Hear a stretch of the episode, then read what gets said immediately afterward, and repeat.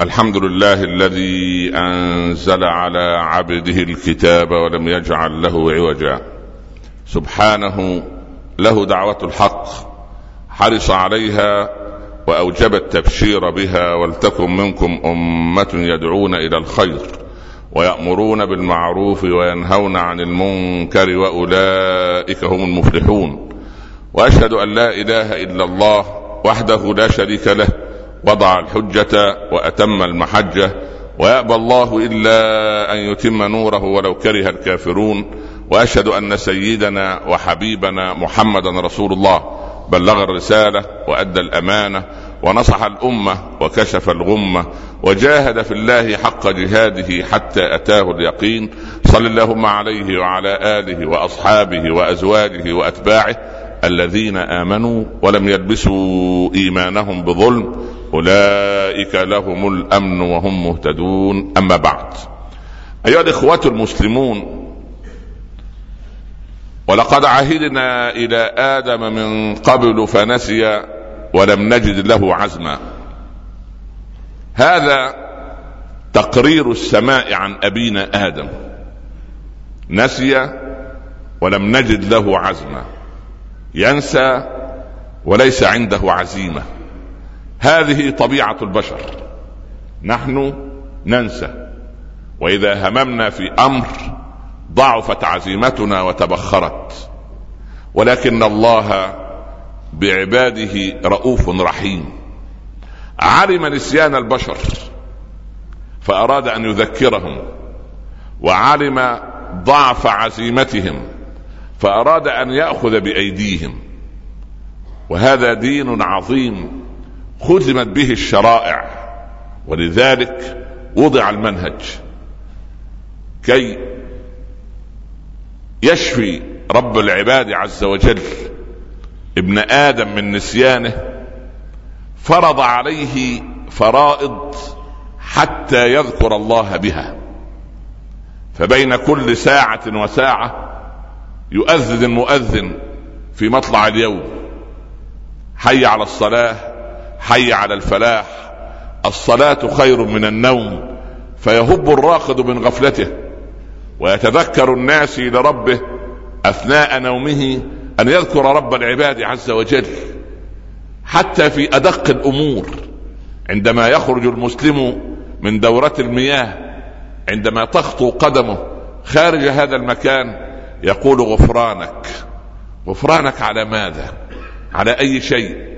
لأن هذا مكان لا يذكر فيه اسم الله وكأن العبد يعتذر إلى ربه أنني ما ذكرتك منذ لحظات فغفرانك يا رب العالمين. هذا علاج النسيان.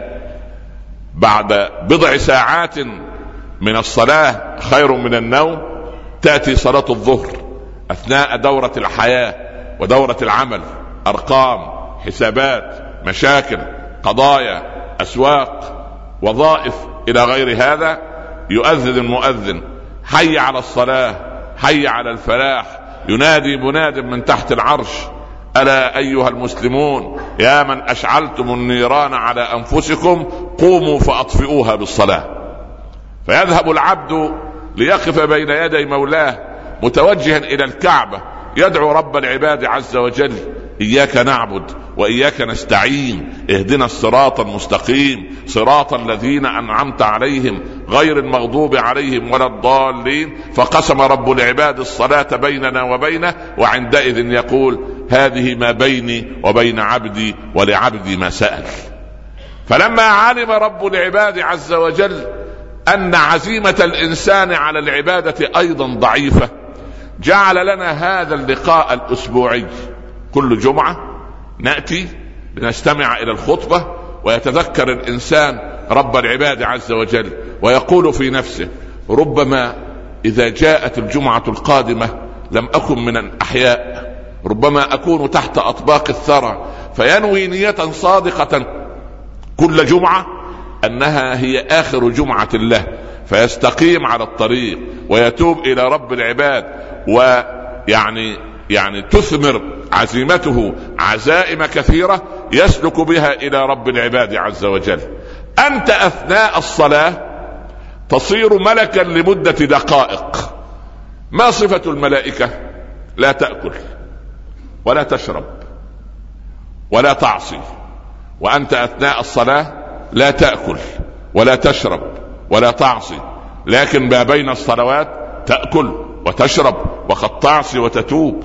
لكن رب العباد عز وجل وهو الرحمن الرحيم جعل لنا ضيفا كريما كل عام. يريد أن يوسع مرحلة الملائكية فينا. فيجعل الإنسان منا ملكا من الصلاة خير من النوم إلى آذان المغرب خمس عشرة ساعة متواصلة. بقيت تسع ساعات فقط منها ساعتان صلاة عشاء وقيام وتراويح وصلة رحم وقراءة قرآن وذكر فتحول عرس العبادة في رمضان إلى فرح جماعي في العالم بأسره. كل العباد في مشرق الأرض ومغربها يقولون لا إله إلا الله محمد رسول الله إياك نعبد وإياك نستعين. هذا الشهر يجعل الإنسان ملكا ثلاثين يوما متواصلة فيأخذ دفعة يتواصل إن استمرت الحياة به.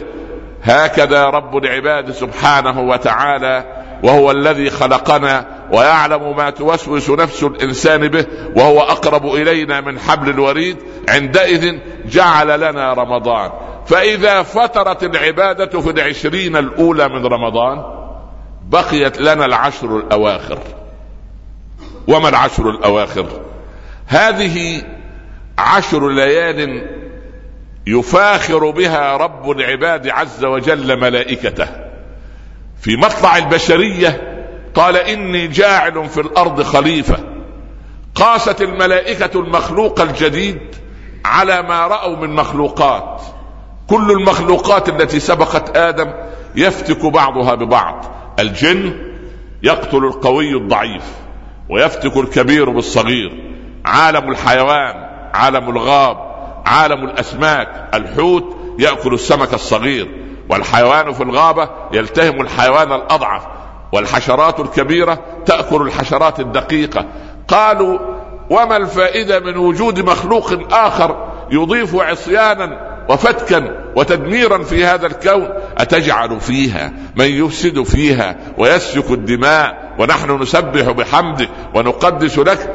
هنا رب العباد عز وجل يأتي في العشر الأواخر من رمضان كل المسلمين إلى المساجد ما بين اعتكاف وقراءة قرآن وبكاء وتضرع إلى الله وتقرب إلى الله عز وجل واستغفار وإعادة المظالم إلى أهلها والعودة إلى رحاب رب العباد عز وجل وكأن رب العباد سبحانه وتعالى يقول لملائكته هل رأيتم عبادي وقد اصطفوا يسبحون ويستغفرون ويذكرونني كما تصنعون عندئذ كأن الملائكة أدركوا في العشر الأواخر من رمضان علة خلق آدم لأن لأن آدم لما خلق كانت الملائكة لا هم لها إلا العبادة ولكن أضيفت وظيفة جديدة عند الملائكة بعد خلق آدم ويستغفرون لمن في الأرض. فجعلت الملائكة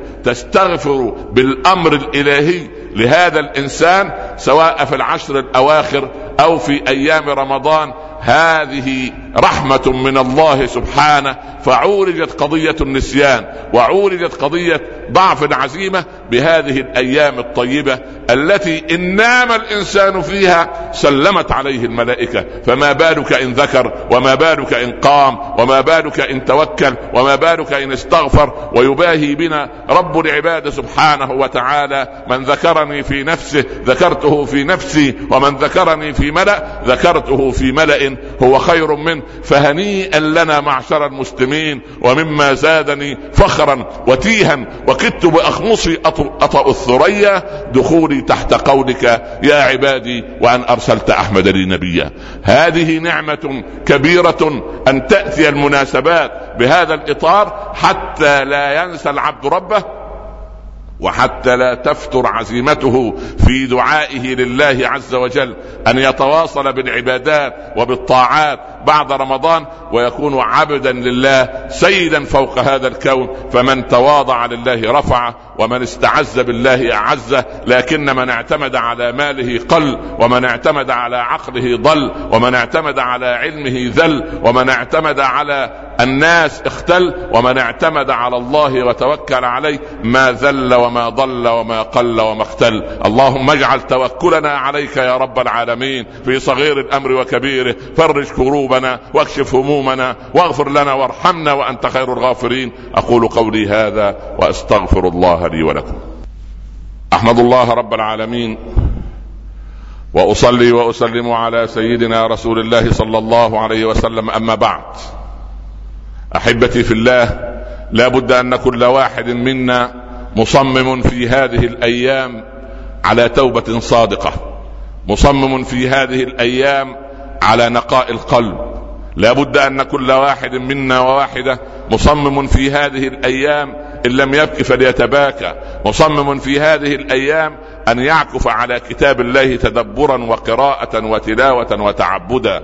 مصمم على هذه الأيام أن يخرج صدقة فطره لأن الزكاة زكاة الفطر هي التي إن شاء الله تكون سببا في قبول هذا الصيام ومن أسباب قبول الصيام إن شاء الله رب العالمين. وإن لم يخرج زكاة ماله أو تعود فهو مصمم على إخراج زكاة ماله. كل واحد منا مصمم أن يفك كرب مكروه أو يسد دين مدين أو أن يدعو للمسلمين. كل واحد منهم مصمم أن يكون جنديا كبيرا على ثغر من ثغور الإسلام. لا يدخل الشيطان من ناحيته. إن رأى عاصيا دعا له بالهداية. وإن رأى ظالما دعا له بالهداية. وإن رأى عابدا التصق فيه. وإن رأى عالما تعلم منه. كل واحد منا مصمم في هذه الأيام إلى العودة والأوبة إلى رب العباد عز وجل. وإن كانت عنده من المصائب أو الابتلاءات كثير منها أو قليل فليثق أن في هذه الأيام ليسجد لله عز وجل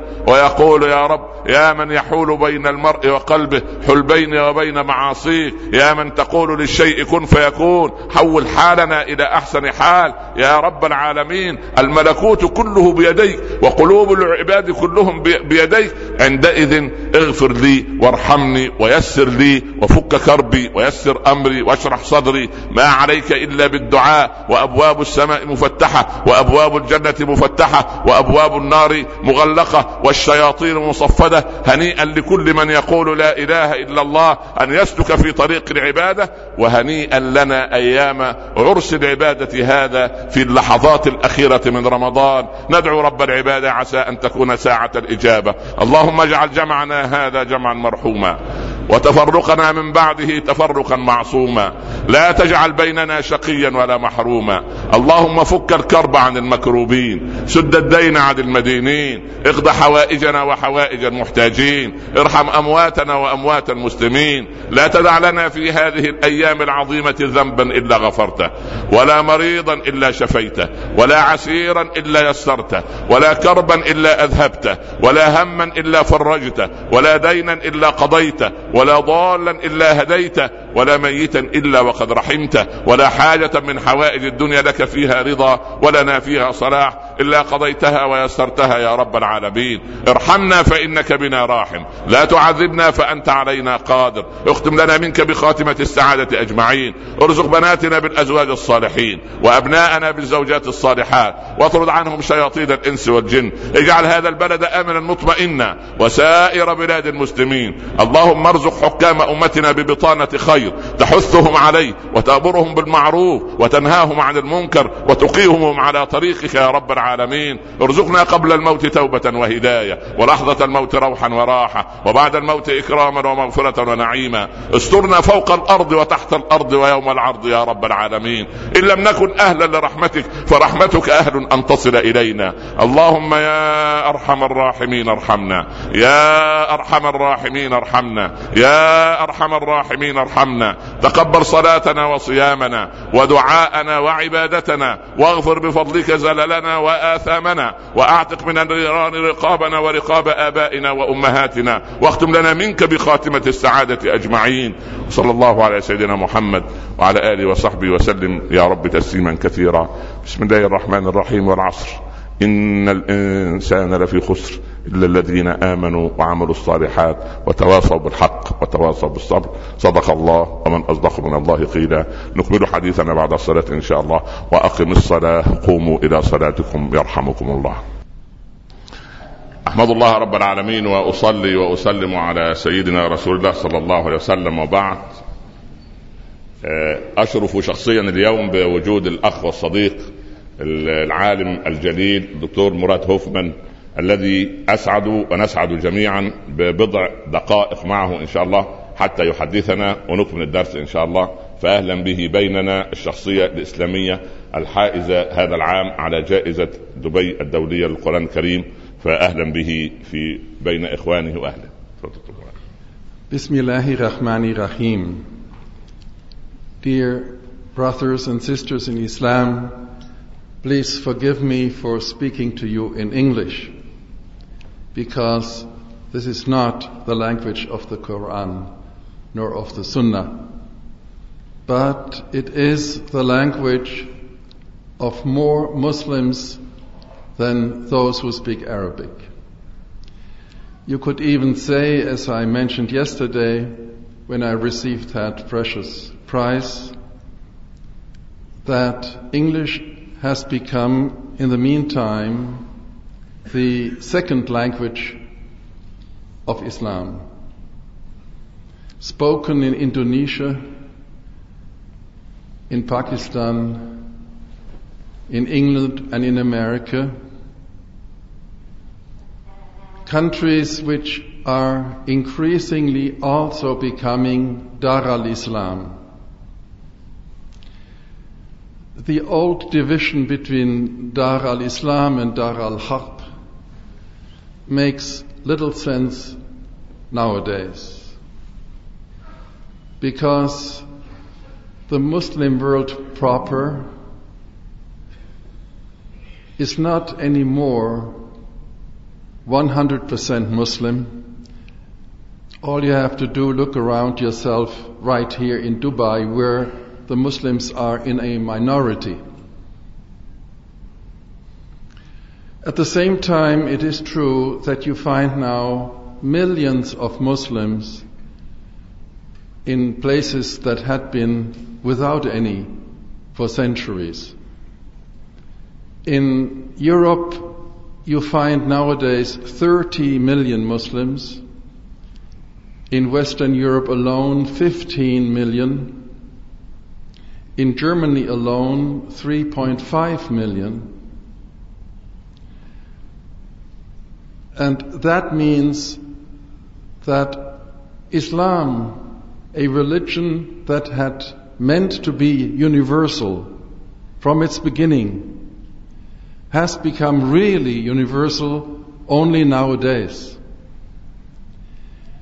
You cannot go to an island country like Iceland without running into Muslims. You cannot go to a country like Ecuador or any other country in South America without running into Muslims. Uh, therefore, I appeal to you to think in terms of the Ummah. The Ummah meaning that Muslims, regardless of their color or their language or their gender are one. This makes us enormously strong in an age where religion is receding in Europe,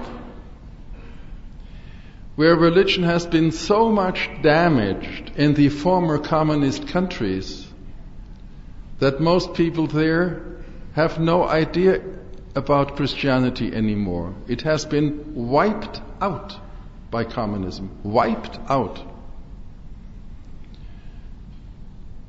In such a situation, I start to believe that Islam will be the major alternative to a world growing more and more in terms of agnosticism, atheism, and a materialism which is turning into a religion of its own. This is, in a way, good news because Islam will be recognized more and more as the alternative to that trend of the world. At the same time, it exposes us. Uh, people in my own country have become so irreligious in spite of having gone through two terrible wars when they were religious that we as Muslims look almost to the majority of people like oddballs. Um, uh, not quite to be taken seriously, but as a danger as well, because we are challenging their way of life, which turns around alcohol and pork and women and internet. Uh,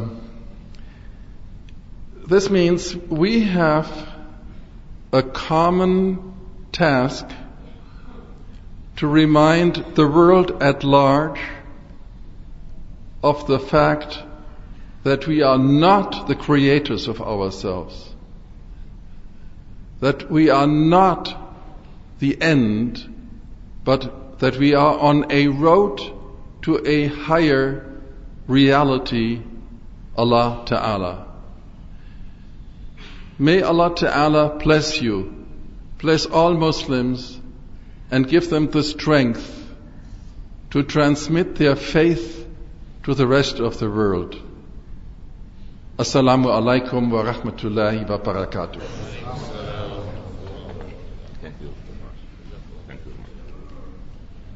جزاكم الله خيرا دكتور مراد هوفمان على هذا ال ال الإيجاز الموضح وهذه النقاط الهامة التي تثير في الإنسان كيف يفكر وكيف يتعقل وكيف أن هذا الإسلام يعني إن شاء الله رب العالمين إلى مزيد من الخير وإلى مزيد من الإيضاح لكل يعني أبناء هذه البشرية. أحبتي في الله ذكرنا في الخطبة آفتين كبيرتين لكل واحد منا وهذه ورثناها عن أبينا آدم. أبونا آدم الله عز وجل أوجد له الضروريات الأربعة التي يستطيع أن يعيش بها إن لك ألا تجوع فيها ولا تعرى وأنك لا تظمأ فيها ولا تضحى.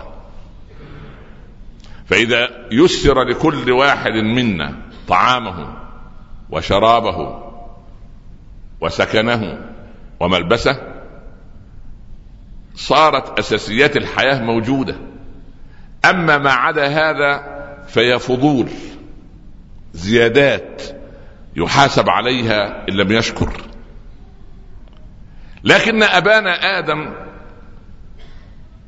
ظهرت فيه الصفتان سريعا بمجرد أن دخل إليه إبليس.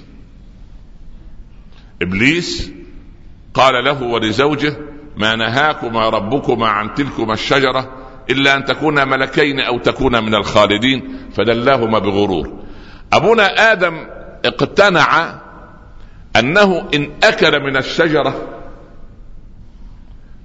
أصبحت نتيجه هذا الأكل شيء محبب إلى النفس المؤمنة أكثر من النفس الأخرى. يعني هو لما أغواه كيف أغواه؟ أنت لو أكلت من الشجرة أنت وزوجتك حاجة من الاثنين. يا تنقلب ملك يا تصير مخلد. طيب الملائكة فيهم صفة عجيبة. لا يعصون الله ما أمره. المؤمن يتمنى أن يكون كذلك أم لا؟ المؤمن يتمنى أن يصير ملكا. تنزع منه غرائز الحقد والضغينة وغريزة الأكل والشرب والتعدي. ده شيء طيب. يعني أكلت من الشجرة. ده سر الملائكية. ده خير.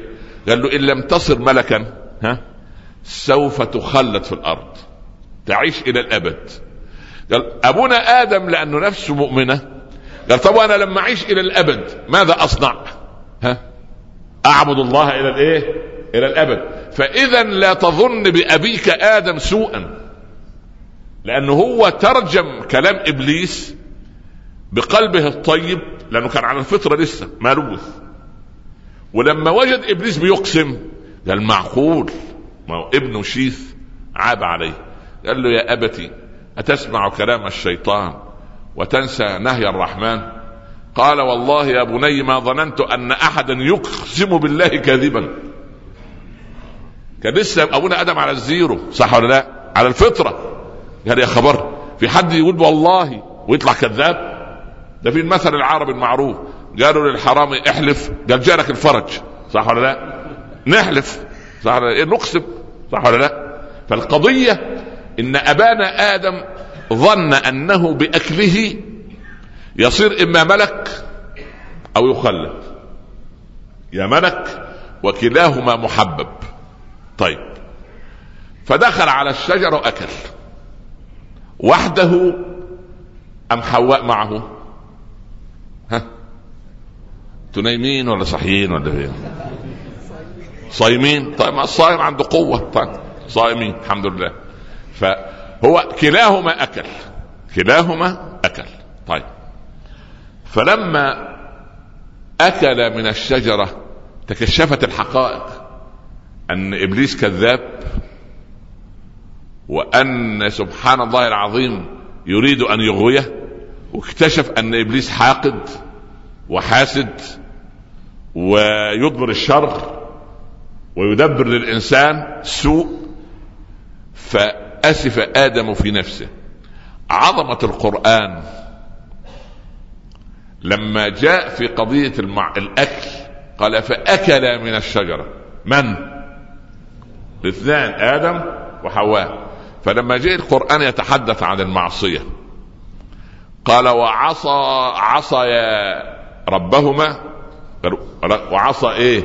آدم ربه ها؟ فغوى. طب وحواء؟ وحواء عصت أم لم تعصي؟ انظر إلى الملمح العجيب في التعامل مع النساء حتى في كتاب شهر التعامل الراقي. التعامل الراقي أرقى تعامل. جاء عند المعصية ستر المرأة وقال إن اللي عصى من؟ آه الله الله. الأمريكية اللي كانت مرشحة لجائزة نوبل في العلوم قالت تعجبت لما فتحت المصحف وقرأت في سورة النساء وعسى أن تكرهوا شيئا. ويجعل ويتكلم عن النساء. ويجعل الله فيه خيرا كثيرا. لم أجد في كتاب سماوي كلام عن المرأة أنها خيرا كثيرا إلا في القرآن فدخلت في الإسلام. ويمكن أنت أول مرة تأخذ بالك أن خيرا كثيرا دي مقصود بها المرأة. لما ترى من خير. المهم نحن اللهم إني صائم. اللهم إني صائم. اللهم إني صائم. سبحان الله. عايزين نهدي النفوس في العشر الأواخر. لا إله إلا الله. الله يسامحك أنت وهو ما شاء الله. تزوجون على الكلام؟ وخلينا نتكلم. هي خيرا كثيرا. وعصى آدم ربه فغوى. يا الله يبقى في المعصية ذكر آدم. هذا جمال القرآن. طيب. إذا ورثنا عن أبينا آدم قضية أن إغواءنا يكون سهل. اسأل أي مدخن. كيف دخنت؟ قل وأنا تلميذ. ليه؟ أصل الولد زميلي قال لي أنت دخنت تصبح رجل. وهو نفسه يبقى إيه؟ رجل. لا إله إلا الله. وبعدين لا حول ولا قوة إلا بالله. بدأ يدخن. أمسك التدخين. بقى السيجاره وسيلة له. وأنا دايما أقول لإخواننا أطباء آه، علماء النفس أن بصراحة أنا أرى وجهة نظري أن المدخن ناقص حنان أم. حقيقة. آه. يا إما فطم عن الرضاعة بدري ها؟ يا إما أمه كانت قاسية على أبوه. يعني شيء يعني في خلل جعلته مدخنا. فأنا أرى أن يؤخذ في حضانات إنسانية وإن شاء الله إيه حد بس يربط عليه ويهننه ويعرفه أن في أمل آخر غير السيجارة. سبحان الله. وقلت لكل المدخنين جمعوني مع من الأسبوع الماضي في دولة كده مع جماعة مدخنين. قالوا الناس دول عايزين يتوبوا. قلت له ابدا ببساطة. أنا أخرج ثوب لله صح؟ أخلع الساعة اللي معدي وأعطيها إيه؟ لولد ما عنده ساعة لوجه الله. أخرج درهم لله صح؟ رغيف خبز لله. طب في واحد يقول لواحد فقير خد سيجارة دخنها لله. طب ليه؟ لأن الفطرة تأبى هذا الأمر. طب أنت قعدت مع حاكم من الحكام رئيس من الرؤساء يجوز لك أن تدخن وتنفخ الدخان تنفثه في وجهه؟ هذا من الأدب أم من قلة الأدب؟ طيب يعني يعني ف يعني فيعني نسأل الله أن تكون عزيمتنا في رمضان وصلت إلى بر السلامة فأن أصبحت قوية. اللهم تب على كل مدخن يا رب. واحمد الله الذي عافاك. ولا تعب على المدخرين تدخينهم بل ادعو لهم أن يتوب الله عليهم لا تعب بالذنب على أخيك فيعافيه الله ثم يبتليك. خلي بالك. طيب. نحن في العشر الأواخر متوقع في أي ليلة من هذه الليالي ليلة القدر؟ ليلة القدر ليلة عجيبة. قال الصالحون من الأول ليلة القدر عندنا هي الليلة التي لا نعصي فيها رب رب العباد. الليلة اللي هو قريب فيها من الله. ما القدر؟ القدر هو العظمة المكانة. طب هل هي في السابع والعشرين؟ والله يا أخي لا نتألى على الله. إحنا خلينا كل ليلة من هذه الليالي فرصة أن هذه الليلة من نظر الله إليه نظرة لن يعذبه بعد ذلك. أنت تتساوى في ليلة القدر مع أهل بدر. ليه أهل بدر؟ قال إن الله اطلع على أهل بدر فقال يا أهل بدر اعملوا ما شئتم فقد غفرت لكم. وأنت موافق ليلة القدر اعمل ما شئت لأن الله نظر اليه وإن الله إذا نظر إلى العبد أخذه عنده. فإذا أخذه عنده صار قلبه موصولا بالله. وما دمت قلبك موصول بالله فإن الشيطان ونوازعه ونوازعه لن تطولك لأن حصانتك الإيمانية قوية والشيطان لا يستطيع أن ينفذ والشيطان كالطائر الذي لا يعيش في النور عندما يرى نور الإيمان ونور ليلة القدر في قلبك لن يحوم حول قلبك لأن قلبك موصول بالعرش وإن كنت داخل الفرش. سبحان الله. انت موصول بالله. ودم موصول بالله الشيطان يبتعد عنك. يا عمر ما رآك الشيطان سائرا في طريق إلا وسلك طريقا آخر. يعني سبحان الله المرأة التي نظرت أن تضرب بالدف بين يدي رسول الله صلى الله عليه وسلم دخل أبو بكر ويتضرب ودخل عثمان ويتضرب دخل وتضرب. فلما دخل عمر خبأ دفها وهي في إيه؟ في حصانة وجود النبي صلى الله عليه وسلم فتبسم الرسول وقال إن الشيطان لا يخاف منك يا عمر الله مش عمر ساعتها يقول واخدين بالكم يا اخوانا من الكلام ها؟ يا اخوانا يا اخوانا أنتم مش يا اخوانا قدروني بقى الله يرضى عليكم. ابدا كان تحت عيني عمر خطان كقبالي النعل الذائبين من كثرة البكاء حتى صنعت الدموع مجرا تحت عيني عمر. خوفا من الله خوفا من الله. وعبد الرحمن يقول يا أمير المؤمنين تعالى نرجع البيت الليلة شديدة البرد في الأم اليتامى. والله لن أتركهم حتى أراهم يضحكون كما رأيتهم يبكون كم أهلك عمر من أبناء المسلمين. مش كل واحد يفتري في عباد الله يقول لك أنا العابد الأول لا إله إلا الله. يا راجل اجلس مع أي مسلم. إزاي حالك يا فلان؟ يقول شوف يا أستاذ أنا لا أحب الكذب ولا الغيبة ولا النميمة ولا الخوض في الأعراض. ولا أحب المال الحرام ولا مالي دعوة بحد وأغض البصر وعندي تواضع وعندي عزة بالله وتوكل على الله. قل الله مرحبا عثمان بن عفان. أنت جيت يا عثمان؟ ما شفتك يا أخي في دبي من قبل. لا إله إلا الله. هذا عثمان لا يستطيع أن يقول هذا عن نفسه. عثمان لا يستطيع. لأن الإنسان سبحان الله فلا تزكوا أنفسكم. عمر الله يرضى عليه يقول والله لو نادى مناد يوم القيامة كل الناس في الجنة إلا واحدا لخشيت أن أكون أنا هذا الواحد. يا الله كل الناس في الجنة ما عدا واحد بس. عمر يقول أنا أنا. لماذا؟ لخوفه من الله. لخوفه من الله. يا حسن يا بصري كيف خوفك من الله؟ قالت هب أنك ركبت البحر وتحطمت سفينتك. وما بقي منها إلا لوح واحد فتعلقت بها بين أمواج عاتية. كيف حالك؟ قال الرجل خوف شديد. قال هكذا أنا مع الله ليل نهار. أحبتي في الله ليلة القدر فرصة ولتجعلها كل ليلة. اصفى على نفسك بالليل اقعد مع نفسك الصباح. ليس بكثرة الآيات وليس بكثرة العبادة بصفاء القلب. أنا عايز لحظة صفاء في في علاقتك بربك. عايز قلبك يصفو. وانظر إليه. ما الذي في قلبك؟ حقد حسد ضغينة أمن من مكر الله قنوط يأس إحباط. لا.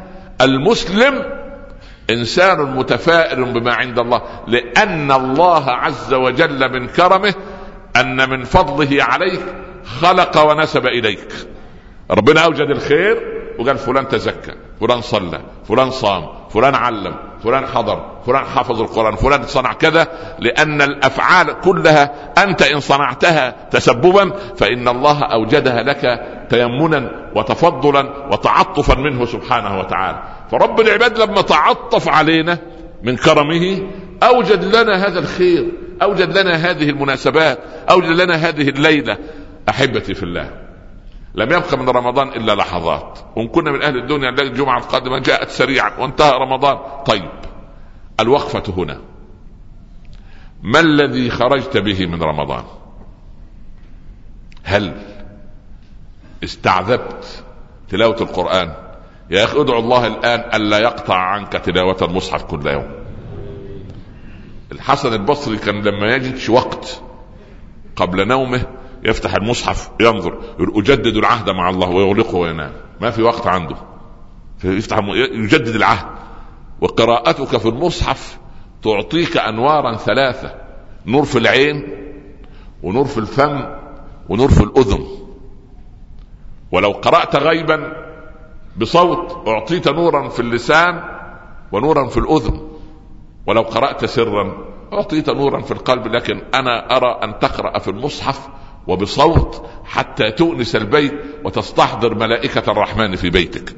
خلي كل يوم عهد بينك وبين الله الآن ألا يفوت الشهر العربي إلا وختمت المصحف مرة.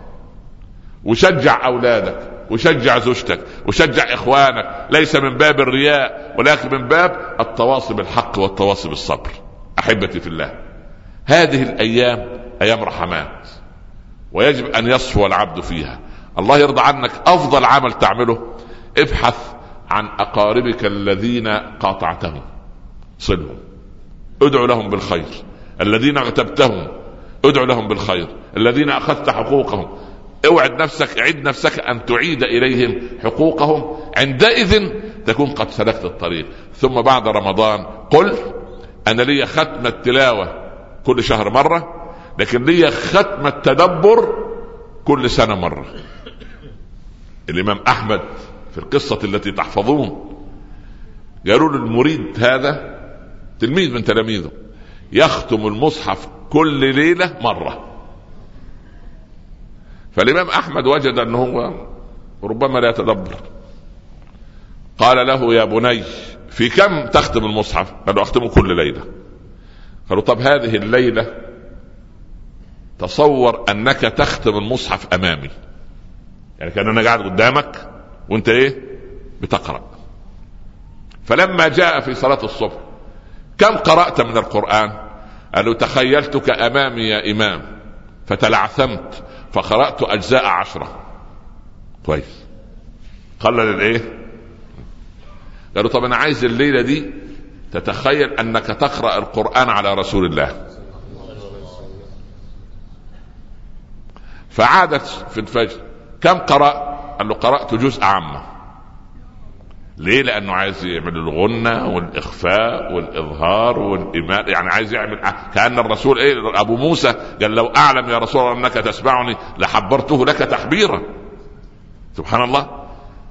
قال له طيب أنا هذه الليلة اقرأ القرآن وكأنك تقرأه على الخالق سبحانه وتعالى. قال في الفجر والله ما قرأت إلا الفاتحة أقرأها كلمة كلمة وأبكي ما أكملتها. هذا استشعار لحلاوة القراءة. فخلي لك قراءة تلاوة وقراءة تدبر. قراءة تلاوة وقراءة إيه؟ تدبر. تتدبر في المعاني وتسأل أهل العلم عندئذ يقذف النور في قلبك. أحبتي في الله لا تنسوا إخواننا في الدعاء في هذه الأيام في فلسطين وفي العراق. وفي كل مكان فيها ضوضاء ومصائب على المسلمين.